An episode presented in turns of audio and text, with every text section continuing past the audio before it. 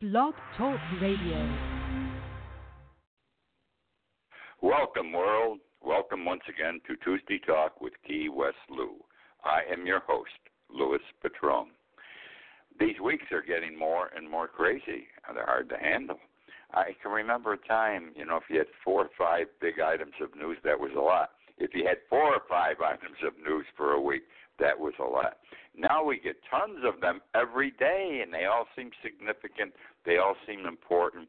It's the wrong way for us to have to live. It's got to change. Um, let's start with.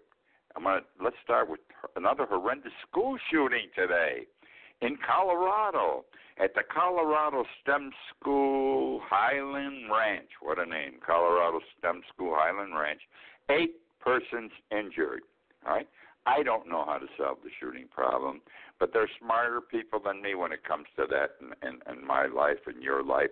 They've got to figure out what has to be done, how we keep these guns away from people, how we're able to ascertain who might be the crazy ones. Uh, something has to be done because there are countries in this world uh, that don't have eight people killed in a year this way, and we have it, things like this happen in, in multiple shootings. It has to stop. I don't know what to do. They better figure it out. And let me tell you something else. Our politicians better get off their asses and do something about this. And I'm going to say this too. If you have a political leader, you have an assemblyman, a state senator, you have a congressman or a United States senator, and they're on the side of the NRA, then you shouldn't vote for them, even if you're a Republican. You got to do for yourself, your children, your grandchildren, your friends, and their families, because you never know who's going to be next. Which now brings me to the situation going on uh, at the present moment between China and the United States regarding tariffs. Donald Trump's done it again. Uh, you remember when he was running, he says, tariffs are good. Tariffs are good. I never lost a tariff, he said. We'll make money on tariffs. Well, talk to the farmers in the Midwest. Talk to the people who grow soybeans, corn. Uh, ask them what's happening. They got their stuff stored in, in buildings covered with tarpaulins. They, they they don't know if they should go out and rent money. They they borrow money every year to plant. That's how the farming industry works. They don't know where to go out and uh, buy uh, borrow this year because if this problem with China and the tariff doesn't get resolved, they won't be able to pay the bank back.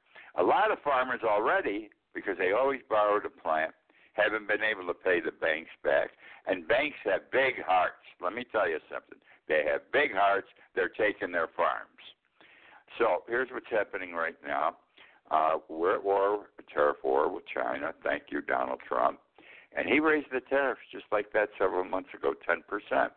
He didn't care. He says the Chinese are going to have to pay 10% more. Now he has threatened that if this if he, if he does not have a new agreement, China does not have a new agreement with us by Friday, he's increasing that 10% to 25%. Again, saying the Chinese are going to have to pay it, tough bananas. We'll get out of this. Don't worry. I know what I'm doing. Well, let me tell you something. We have learned in this war, okay, uh, that the Chinese aren't paying that 25%. We are the purchasers because when they send their goods to us, they add that 25% on as the cost of doing business in China. And when the product comes here, it's cost 25% extra. And who has to pay that extra 25%? You and me, the consumer. Isn't that terrific? And Donald didn't know that. With all the geniuses from Wall Street he's got working with him, he did not know it. The other problem here, to show you the brilliance of how he knows how to negotiate, remember? He said, Who can negotiate better than me? Uh, let me interject here. I caught something as I was sitting down on the internet uh, that someone just came out and said they went over certain tax returns they were able to get of his, and he lost something like ten billion dollars uh, in the in the last ten years or the last ten years of his investments.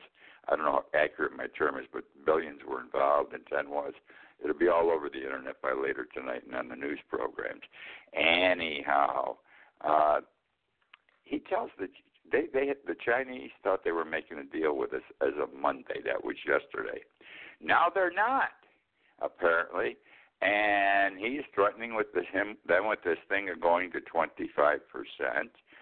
You don't, when you negotiate, as I understand it, international negotiations, negotiations with another country, you don't hit them in the head and say you got five days to make up your mind or screw you. That's not how diplomacy is done. But Donald knows how to be a diplomat. Shit on everybody. That's how he gets things done. So I don't know what's going to happen, but I know many farmers. I have met many farmers down here in Key West in the chart room, and they all tell me the same story. They're choking because of this situation. And many of them were good Republicans, but they're not voting for him the next time. Now, ho, ho, ho. I want to talk about the Muslims. We don't have to stay totally on Donald Trump, by the way. We get enough of him every day on the on our news, on our TV, and in the newspapers. I want to talk about the Muslims. I'm going to talk about three separate items involving the Islamic uh, religion. There is in East Asia a country by the name of Brunei, B R U N E I. It's a little country out there, but they apparently have money. And uh, they have a problem. Uh, they passed a law in 2014. They have they have a sultan, not a king. They're, they're sultan. He's got a strange name, Hassanal Bolkiah. Uh, a new law was passed or adopted in 2014 that if you had gay sex or if you committed adultery, you were stoned to death. That was it. you were stoned to death. Uh, no due process. You're stoned to death. No different uh, lower penalty. You're stoned to death. Gay sex, adultery. Uh, the people don't like it. Uh, the United Nations didn't like it. We don't like it. Many countries in the world don't like it and have been protesting and talking to the Brunei government. You can't do this. This is ridiculous. We don't do this in this modern age. Okay.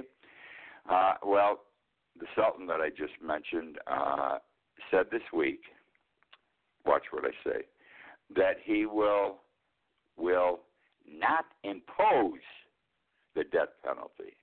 Now that makes me uncomfortable too, though it's a step ahead. He didn't say he's going to wipe it off the books. They're not going to do it. He said I'm not going to impose it. But you know, people change their minds quickly, and if he decides he wants to impose it or he's getting pressure someplace, he's going to impose it.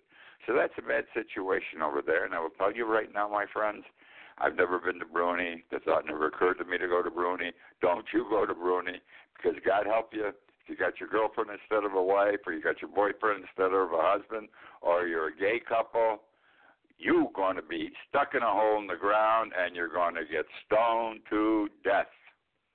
The other thing I want to talk about here is this yesterday started Ramadan. Ramadan. That is a Muslim religious holiday. It, it's really a, a time of penance uh, and worship. Uh, you know, the Islamic law is based on the Quran and the Hadith. These, these and precepts from those two uh, religious books give the Muslim people the rules by which they live. They conduct their lives. Well, Ramadan, they spend 30 days, 30 days, and what they do is they they don't neither eat nor drink during the day. From sun up to sundown, they must not drink, they must not eat. It's a form of penance and gives them time for contemplation about their religion. Uh, another thing they do is um, they don't have sex. You cannot have sex for 30 days. Uh, I don't I don't know if it's in, but I thought I would share it with you because I think this whole thing's. I I can see the penance if you believe it. Catholics once didn't eat meat on Friday, uh, but a whole month and no sex. Anyhow, the other thing is this. Uh, I want to talk about Sharia law because you see, the Islamic law, the Islamic religion, is all based on the Quran and the Hadith and they this sets forth the penalties. They draw on these religious books to determine what the penalty is, and the penalty is somewhat what was the penalty when these books were written. when these things were determined to be, like stoning for gay uh, sex and for adultery.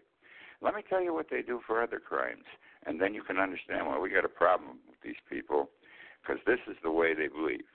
If you are a thief, for the first offense, they amputate your right hand. Second offense, they amputate your left foot. I'm not laughing, but this is, I can't believe this.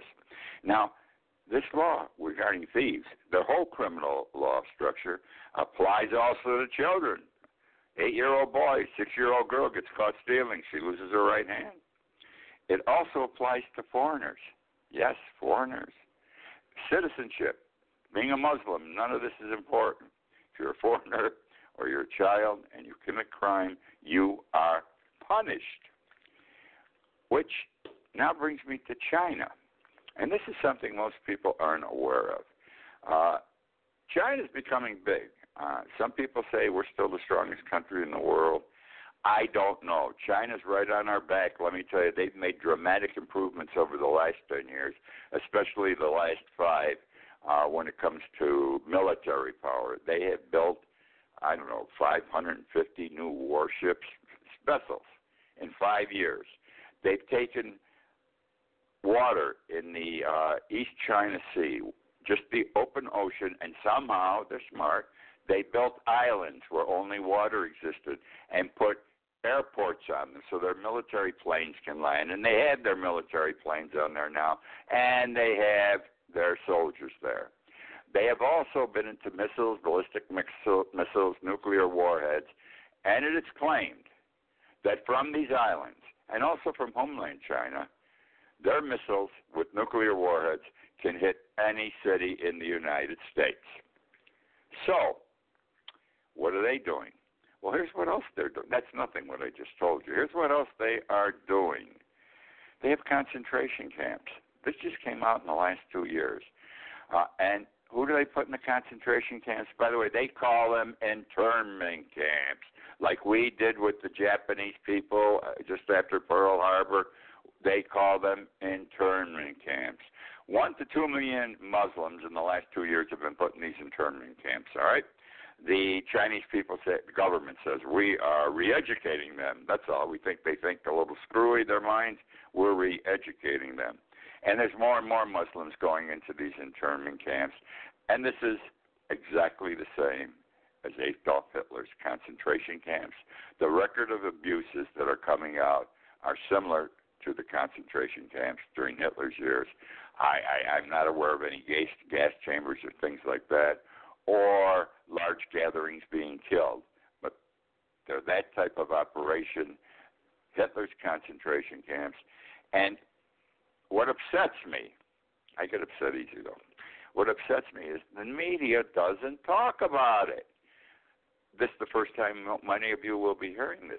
The media doesn't talk about these camps, just like late 1930s into World War II.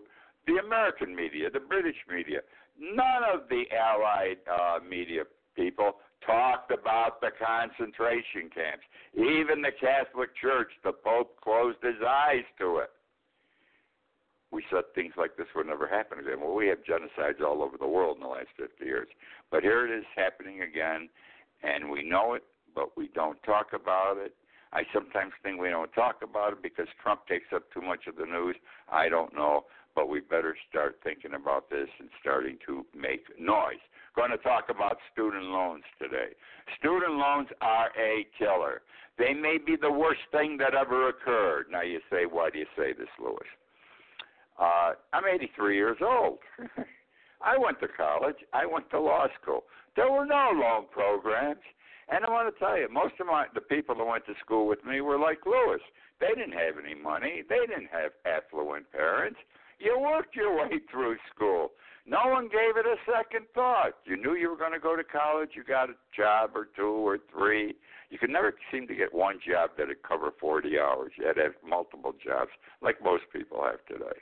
And I did it in law school. I had a wife. I had a child. I worked in law school, paid the tuitions, and got along. Got some scholarships along the way. I won't deny it, but there were no loan programs.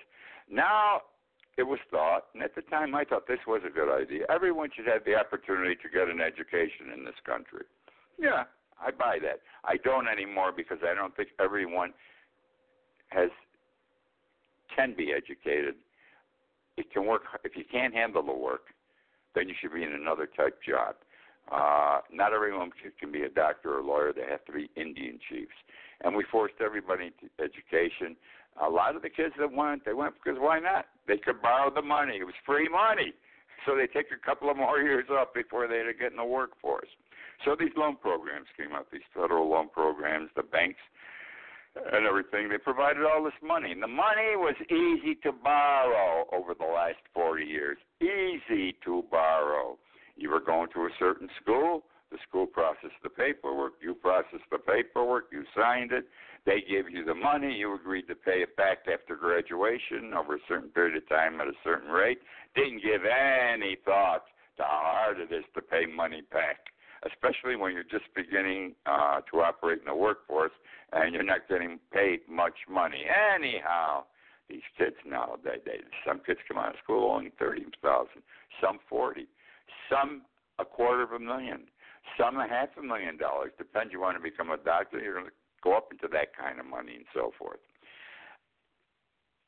Oh, while this is all going on, the schools are smiling because, gee whiz, they're in the business to make money. Don't think colleges are in business to help children. They are run like corporations. They must first benefit themselves, the corporation. So what do they start doing? They say, geez, these kids can borrow the money easy. So they start raising the cost of tuition, the cost of a credit, the cost of a uh, course. They start raising the, the cost of a room in a dormitory, the cost of food in the dining room. But not just a little bit. They do it abnormally because they know the kids aren't going to have any problem borrowing the money, and they want to go to college. What the hell do they know? No, so if something was a hundred dollars, we'll charge them a hundred and fifty, then two hundred, then two fifty, and the kids never complained because all they had to do was sign their name on a piece of paper and they got the money. A lot of these kids used the money for their spring breaks. I never had a spring break. I probably would have done it too if it was available that uh, that way. But anyhow, now they're coming out. They especially in the last 10 years, the job market sucks for college graduates. Since the recession of 2008, the good paying jobs aren't there.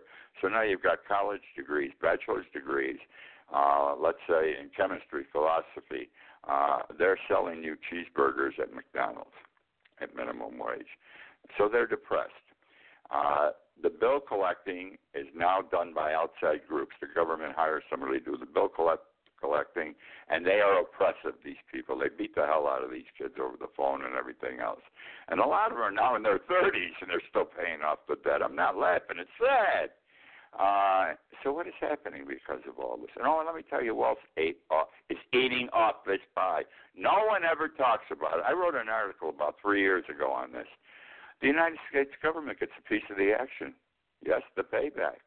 Uh, I think three years ago in the article I wrote, it was about $44 billion. Not a lot of money uh, from how the federal government throws money around, but they got paid for their involvement in the student loan program $44 billion.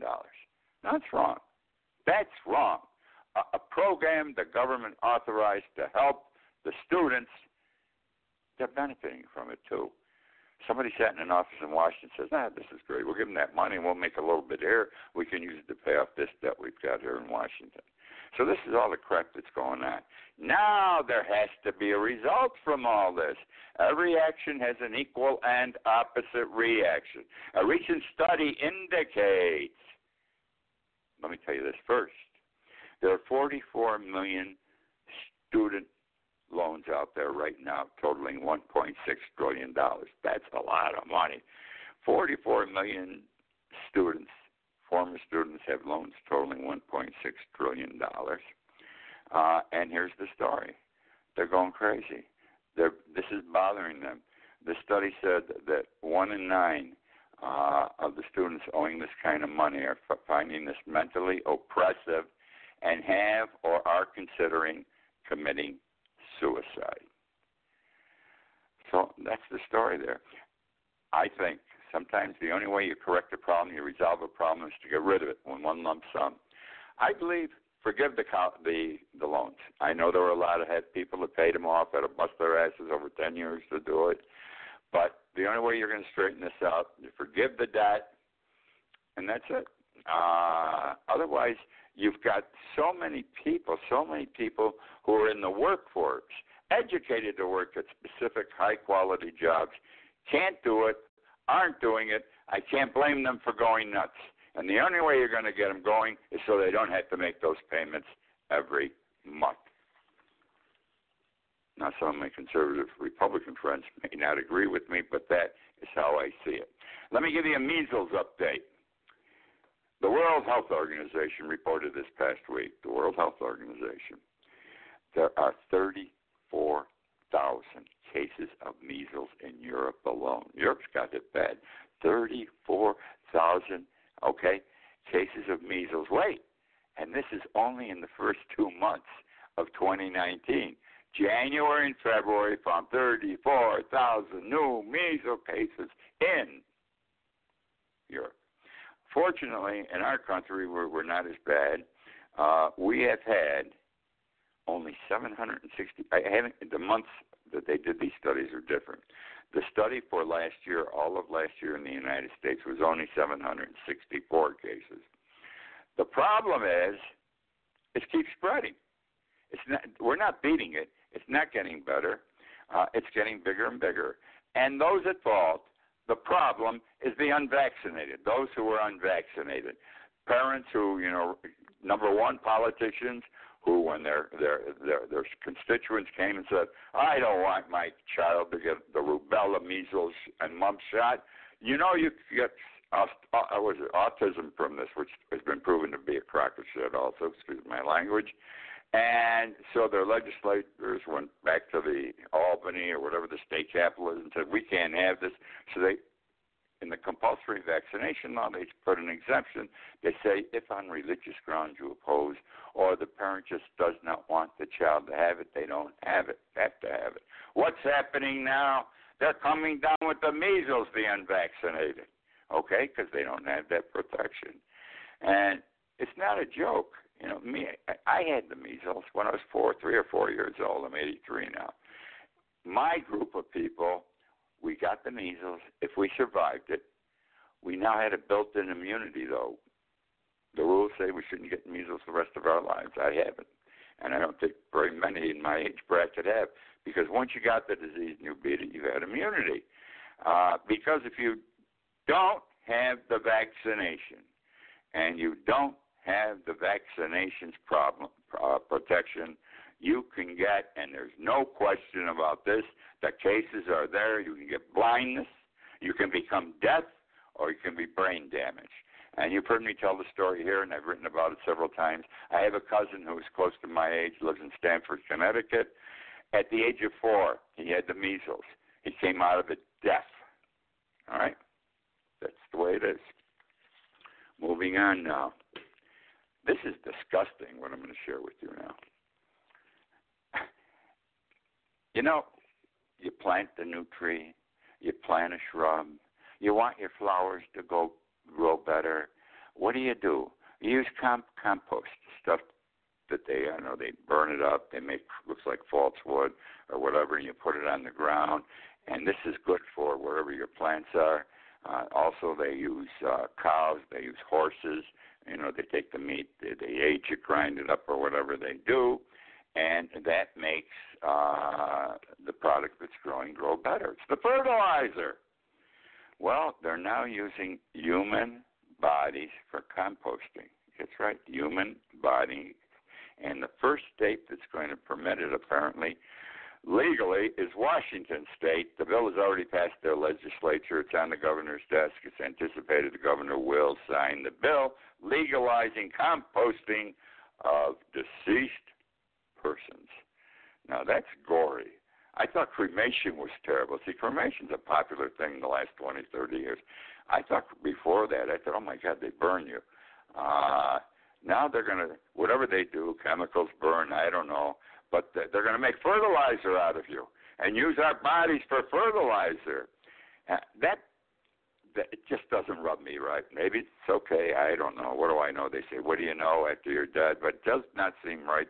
There has to be some respect given to the dead someplace. Now, here is what's interesting. The reason, the primary reason given by the supporters of this new law, in support of the law, is that it's environmentally sound. It's going to cut down on carbon emissions. Yeah, carbon emissions. And how's this? It's not from what's going in the ground. When we cremate, we make smoke, right? And that smoke goes up in the air, and it's carbon dioxide, and it screws up the environment in the air, just like the fumes that come out of the manufacturing smokestacks, they say. So they're going to cut down on carbon emissions. How the hell much can they cut down on carbon emissions like that? The cost of it is not cheap to have your body turned into fertilizer. Five thousand five hundred dollars, uh, and to show you that their heart's in the right place, the people who are going to be doing this composting, they will use. They promise to use your compost to plant a new tree. Isn't that nice? Again, this bothers me. I think this is disgusting. Anything for a dollar, it just doesn't stand right or rub right with me here. Uh, right here. Robots. Now we know robots. I read. I've been writing about robots for years, saying they're coming, get ready. They're still coming. They're here, and we still didn't get ready. And that's the problem of government. They didn't. Have, they don't have retraining programs going because by let me tell you, in the next two years there are going to be more robots working than you you can believe. Anyhow, that's the robots coming, working the factories, working McDonald's and everything else. But now we already have working robots who decide who gets a job, who keeps working, and who gets laid off. Yes, this is the way it works. In these low-paying jobs, uh, where you know they're not hard to do. Uh, let's see, I've got some notes on this. It, it involves low-paid workers, uh, and the robot, of course, works by has software and other things available to them. And what they do, Amazon.com com, tracks productivity of employees. Okay, and regularly they track the employees' productivity with the robots who understand this and regularly fire those based on the recommendation of the robot who underperform, okay? Without human intervention, the decision is made. Industrial laundromats, uh, laundromats the same way. Uh, how much time does it take to press a shirt? They don't use human beings to determine this anymore. The robots make the determination based upon the software program within their minds or bodies. And if the people aren't pressing a shirt fast enough, they are out of a job without human intervention, making assisting in making the decision. We had a big deal here in uh, Key West this past week, uh, and this is the last item I'm going to be covering tonight the Real Housewives of Orange County were here for several days filming a show. That's a big deal for us. We get we get movie stars down there and things like that. I'll be honest, I never even heard of them. I don't watch the show. I, I didn't even hear of them. They were in town for several days, and they did all kinds of things. They went to ghost houses. They rode around in a in a jeep, uh, and apparently they were very nice. Uh, my friend Stephanie Apple drove them around the jeep. She liked them all. Wonderful people even more important from my perspective, Venus Serena was here for a couple of days this week. She was here with her boyfriend staying at Sunset Key. I do the show uh, with uh, Laurie Theobald Thursday afternoons from four to five thirty. It's her show. I go to guest, and she went to Bobby's uh, Monkey Bar, which is on an off street in Key West. Only locals go there. And she shows up, Venus, with her boyfriend and sat with my Laurie for two hours. Laurie was so excited, still is excited. They drank, they sang karaoke together, and all that sort of thing, which I thought was very nice for Laurie. And I'm glad that Venus enjoyed Key West. That's my show for tonight. Hope you enjoyed. Look forward to being with you again next week.